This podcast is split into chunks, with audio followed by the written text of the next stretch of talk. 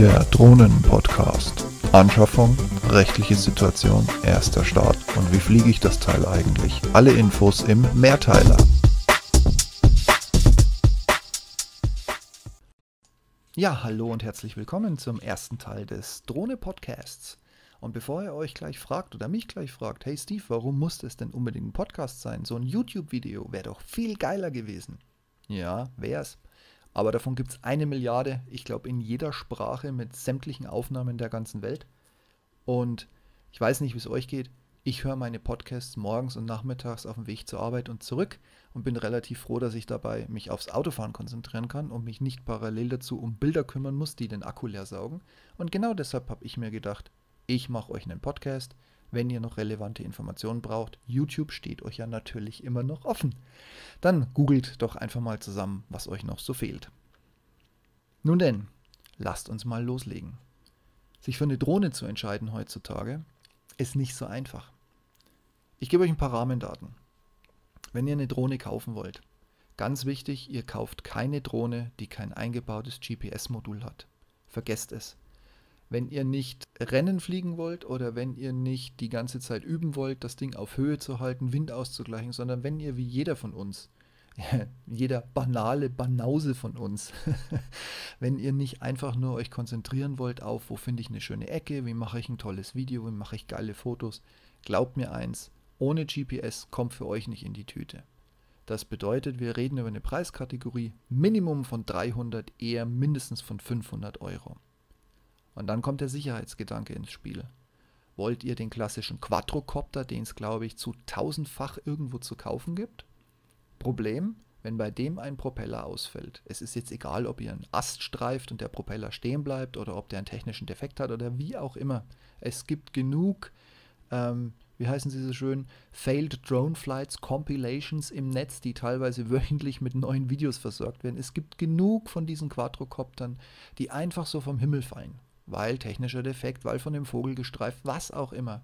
Wenn ihr euch ein bisschen totlachen wollt, bevor ihr Geld ausgebt, könnt ihr das mal bei YouTube googeln. Wie gesagt, Drone Fail Compilations, das bringt euch dem Ziel schon etwas näher. Die Überlegung ist zu sagen, kaufe ich mir dann eine Drohne, die einen Sechsfach-Propeller hat. Mein Vorteil ist, wenn einer davon ausfällt, kompensieren die anderen das. Ich kann das Teil noch landen. Es fällt auch nicht vom Himmel hilft mir relativ wenig, wenn ich wahlweise mit vier oder sechs äh, Props in die Baumkrone fliege, weil ich aus welchen Gründen auch immer Wind, Richtung, was auch immer unterschätzt habe. Und dann hängt auf einmal der Quadrocopter, der Hexakopter oben in der Baumkrone. Dann ist es egal, mit wie viel Props ihr in den Baum geflogen seid. Abgesehen davon, jeder Prop mehr, ich sag's mal übertrieben, kostet enorm viel Schotter. Wenn ihr jetzt eine Einsteigerdrohne sucht, eure erste Drohne kaufen wollt, glaubt mir eins, die Quadcopter von heute, die vierfach, sind von dem Sensorenwesen, mit dem sie ausgestattet sind, ausreichend bestückt, dass wenn ihr es nicht drauf ankommen lasst oder einfach für eine Sekunde nicht aufpasst, sind die auf jeden Fall gut genug bestückt, dass man ohne Probleme den Vierfachcopter kaufen kann. Wenn es jetzt nicht der erste Copter ist und ihr genau wisst, was ihr für einen Schwerpunkt wollt, das Ding soll vielleicht sogar ständig mit, also euer ständiger Begleiter und damit mit in jeden Urlaub kommen, ihr eine tolle Kamera habt oder eine Drohne gefunden habt, die eine super Kamera hat, dann wäre es vielleicht eine Überlegung wert, die 200, 300 Euro oder die 500 Euro mehr aus dem Sparschwein zu kratzen und zu sagen, dann kaufe ich mir eine mit 6 Propeller statt mit 4 Propeller und habe ein bisschen mehr Sicherheit. Nun gut, die nächste Frage ist, wer darf es denn gebaut haben, mein Dröhnchen? Da möchte ich euch keinen Tipp zu geben. Ich kann euch nur sagen, ich habe vor Jahren, als ich meine dritte Drohne gekauft habe, das neueste Modell von dem damaligen amerikanischen Marktführer gekauft. Hatte auch eine tolle Innovation, was den Antrieb und die Motoren anging. Mit äh, wenig Überhitzung, wenig Störungsanfälligkeit und so weiter und so fort. Kurz nachdem die Drohne rauskam, kam schon das Modell heutzutage ganz IT-getrieben, würde man sagen, 2.0 mit der ersten Verbesserung. Meine hatte den äh, ja, bekannten Bug, den man erst nach dem Kauf mitbekommt, dass teilweise die GPS-Signale nicht richtig geortet und äh, gefunden wurden, weil der GPS-Empfänger unter der Drohne an den beiden Beinchen für quasi das äh, Landewerk, das Landefahrwerk angebracht waren, was manchmal dazu führte, dass die Drohne sich selber den Schatten geworfen hat, um GPS-Signale nicht empfangen zu können. In der Version 2 hat man das ein bisschen aufgebohrt. In der Version 3, die dann auch die letzte des Modells war, hat man sie mit einem ziemlich hässlichen Plastikantennenschnöpfelchen einfach oben auf die Drohne gekleistert. Gut, mittlerweile hat der chinesische Mitanbieter der damaligen Zeit, der kurz danach mit seinem ersten Modell äh, in groß rauskam, gewonnen. Also, was soll ich kaufen? Ich möchte euch zu keinem Hersteller raten und ich will euch auch zu keinem Hersteller raten. Mein Tipp ist einfach, nehmt ein möglichst aktuelles Modell. Ja, es hat mittlerweile die gleichen Pannen, wie die IT-Industrie sie mitbringt. Ihr werdet in der Anfangsphase Firmware-Update nach Firmware-Update installieren, bis die Drohne endlich so halbwegs fehlerfrei ist. Ihr werdet auch einen größeren Preis investieren, als wenn ihr jetzt eine gebrauchte, dazu sage ich nachher noch was, oder eben das Vorgängermodell kauft, das vielleicht schon fehlerbereinigt ist. Machen wir es kurz und schmerzlos. Vergleicht einfach die Hersteller, die preislich für euch in Frage kommen, macht euch ein bisschen schlau, wer ist Marktführer, wer dominiert zum Beispiel den Markt für sechsfach, wer dominiert den Markt für vierfach, vielleicht ist es auch beides mal der gleiche. Sucht euch das aus, was ihr braucht. Sucht euch eine aus, die geldlich passt. Sucht euch eine aus, die von der Qualität her passt. Ganz wichtig, achtet drauf auf die Kamera. Wenn ihr so zwischen 500 und 800 Euro kauft, ist die Kamera, ich glaube, zu 90 Prozent fest verschraubt. Also sprich, die Kamera stirbt mit der Drohne und andersrum. Dann sucht euch das Modell, wo ihr 4K, wenn ihr 4K wollt, oder 1080, wenn ihr 1080 wollt, bietet. Und das war's. Die Unterschiede sind heutzutage, heutzutage wirklich marginal. Auch vom Funktionsumfang gibt sich das nicht mehr viel. Mal ist der eine schneller mit einer Funktion, mal der andere. Aber ganz ehrlich, im schlimmsten Fall sind das Kleinigkeiten, die ihr sowieso nie gebraucht hättet. Also mein Tipp, vergleicht, sucht euch das, was ihr euch selbst als Mindestanforderung gesetzt habt, sucht den besten Preis dafür, informiert euch einmal noch, was der Konkurrent im Angebot hat und dann schlagt zu. Apropos zuschlagen. Die Frage kommt immer wieder, kann, soll, darf ich mir eine Drohne auch gebraucht kaufen? Tja, schwierig. Ich möchte jetzt nicht sagen, was all die Ehrlichen heute da draußen, die über irgendwelche Versteigerungsplattformen und Facebook-Foren und was es nicht alles gibt, über Kleinanzeigen und Pipapo ihre Drohne wirklich an den Mann bringen wollen, weil sie sie hochenthusiastisch gekauft haben, sie seit sechs Monaten im Regal steht, 1000 Euro gekostet hat und zweimal geflogen ist. Leute, ihr seid nicht gemeint. Nehmt es mir nicht übel, ich spreche die nächsten Sätze trotzdem aus. Um Schindluder und sonstiges zu verhindern, großer Tipp, kauft keine Drohne, die ihr nicht mindestens einmal zusammen mit dem eventuell ehemaligen Vorbesitzer geflogen seid. Aus diversen Gründen. Prüft, ob irgendwo Schäden am Gehäuse sind, so der klassische Haares zum Beispiel. Auch an dem Propeller wohlgemerkt. Das ist auch ein Zeichen, wie sehr die Drohne gelitten hat, während sie geflogen wurde. Propeller sind heutzutage meistens aus Hart- oder Leichtplastik. Sprich, wenn die irgendwo mal hängen geblieben ist, runtergefallen ist und man sieht ihr am Gehäuse nichts an, ist den Propeller mal anzufassen und so ein bisschen an der Kante rumzuspielen. Spielen, nicht brechen, nicht biegen, nicht kaputt machen. Vorsicht, die Dinger sind Hightech. Also so ein bisschen an der Kante rumzufahren und zu gucken, hat die Kante gelitten oder nicht. Dann kann man ja so ein bisschen auf Nachfragen gehen, ganz vorsichtig. Wie gesagt, im schlimmsten Fall schiebt die Schuld auf mich. Dadurch, dass ich jetzt hier ein paar Sätze dazu spreche, hasst mich eh die komplette Gebraucht-Community. Wie gesagt, großer Tipp, kauft nicht, wenn ihr in München sitzt, eine Drohne aus Hamburg und lasst euch die per Post schicken. Lasst euch die lieber durch die Lappen gehen oder fliegt mal für ein Wochenende nach Hamburg und guckt euch die dann vor Ort an. Großer Tipp, dieses Ding müsst ihr fliegen, wenn ihr es unbedingt privat kaufen wollt. Wie gesagt, ich will niemandem was Böses unterstellen, aber man hört und sieht und liest immer mal wieder, wie es nicht geht. Übrigens auch von Gewerblichen.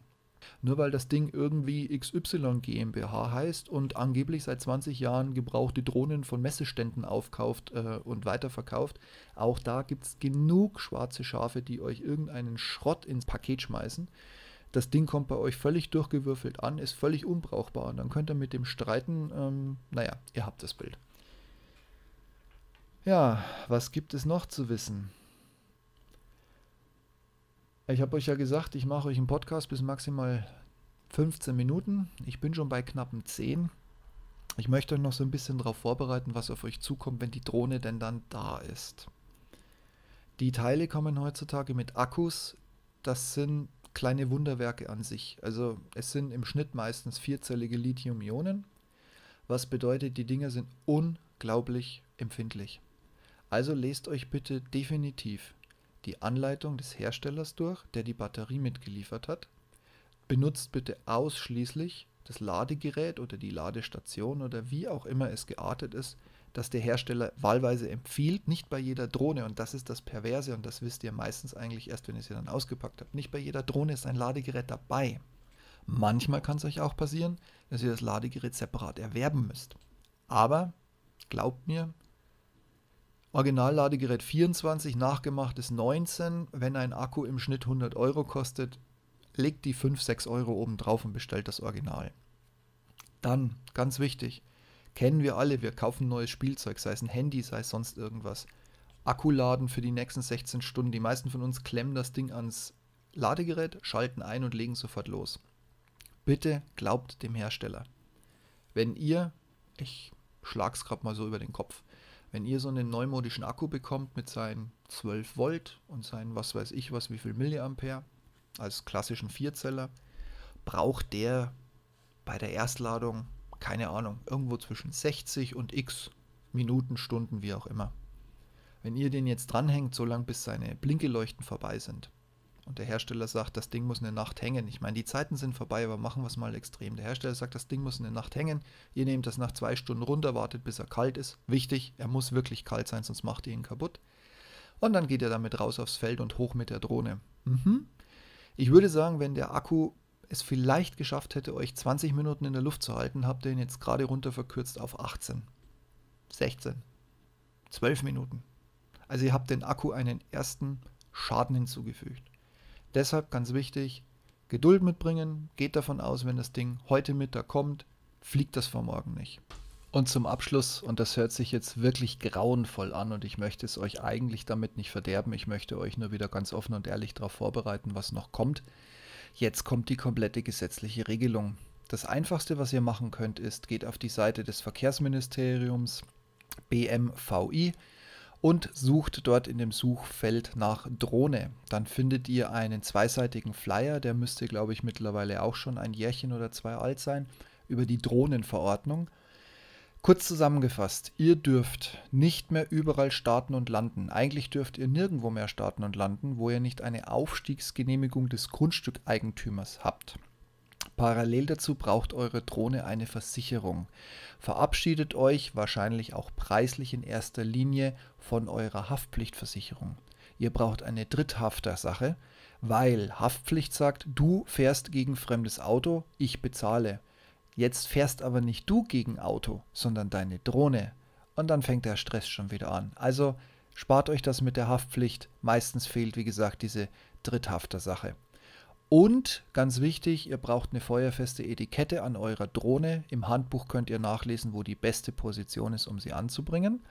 Und ihr braucht eine App, eine Webinterface, irgendein Angebot, das euch ermittelt, darf ich hier überhaupt fliegen? Bin ich weit genug von meinem nächsten Flughafen weg? Wie hoch darf ich denn eigentlich fliegen? Darf ich das Maximum fliegen, das der deutsche Gesetzgeber erlaubt? Und so weiter und so fort. Die Details dazu gebe ich euch im nächsten Teil. Also bitte gebt mir noch ein bisschen Zeit, nehmt euch ein bisschen Geduld, ladet die Akkus eurer neuen Drohne in Ruhe auf, macht euch einen schönen Abend damit, lest das Handbuch in aller Ruhe durch. Wirklich, glaubt mir, es ist es wert. Das ist nicht auspacken, einschalten geht, das ist auspacken, einschalten, hups, crash. Muss nicht unbedingt immer so enden, aber ihr kennt diesen Moment, wo man nach Hause geht und sagt, hatte ich heute ein Glück. Nehmt euch die Zeit, lest euch die Anleitung in Ruhe durch, macht euch vertraut mit Fernbedienung, macht euch vertraut, wie die Drohne reagieren könnte und dann im nächsten Teil reden wir über die gesetzliche Lage, damit ihr sicher rauf und sicher runterkommt und zwar nicht nur was das Fliegen angeht. In diesem Sinne, ich hoffe, ich konnte euch ein bisschen helfen. Diskussionen, Kommentare, alles Mögliche, drückt es mir rein. Ich freue mich drüber. Ich gucke, dass ich Antworten zurückschreibe, so schnell wie ich kann. Und in diesem Sinne, wir hören uns im Teil 2 wieder für die rechtlichen Voraussetzungen für die neue oder für die frisch gekaufte Drohne. Macht's gut und happy landings. Ciao.